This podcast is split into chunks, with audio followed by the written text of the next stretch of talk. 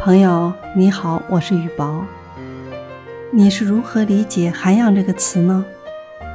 涵养是一个人的内在素质，它隐藏着高贵典雅的气质美，也是做人最起码的品质。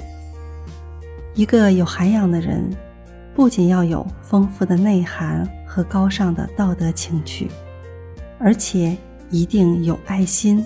和知书达理的心境，心地善良的人容得下别人，更能看得清自己。他能映出你人格的高贵。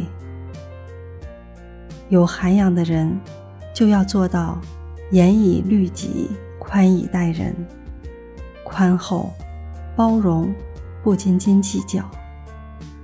这不仅会让你升起一种敬意与崇拜。也是道德与修养的最高证明。愿你我身边都环绕着有涵养的人。